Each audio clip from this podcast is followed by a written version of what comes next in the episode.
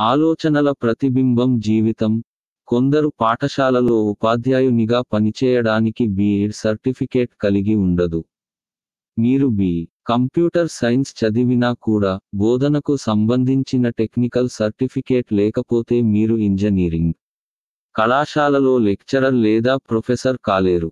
కానీ నేడు యూట్యూబ్ ద్వారా చాలా మంది పాఠశాల మరియు కళాశాల విద్యార్థులను చేరుకోవచ్చు. మనకు ఒకే ఒక్క అభిరుచి ఉంటే అన్ని విజయాలు సాధ్యమవుతాయి.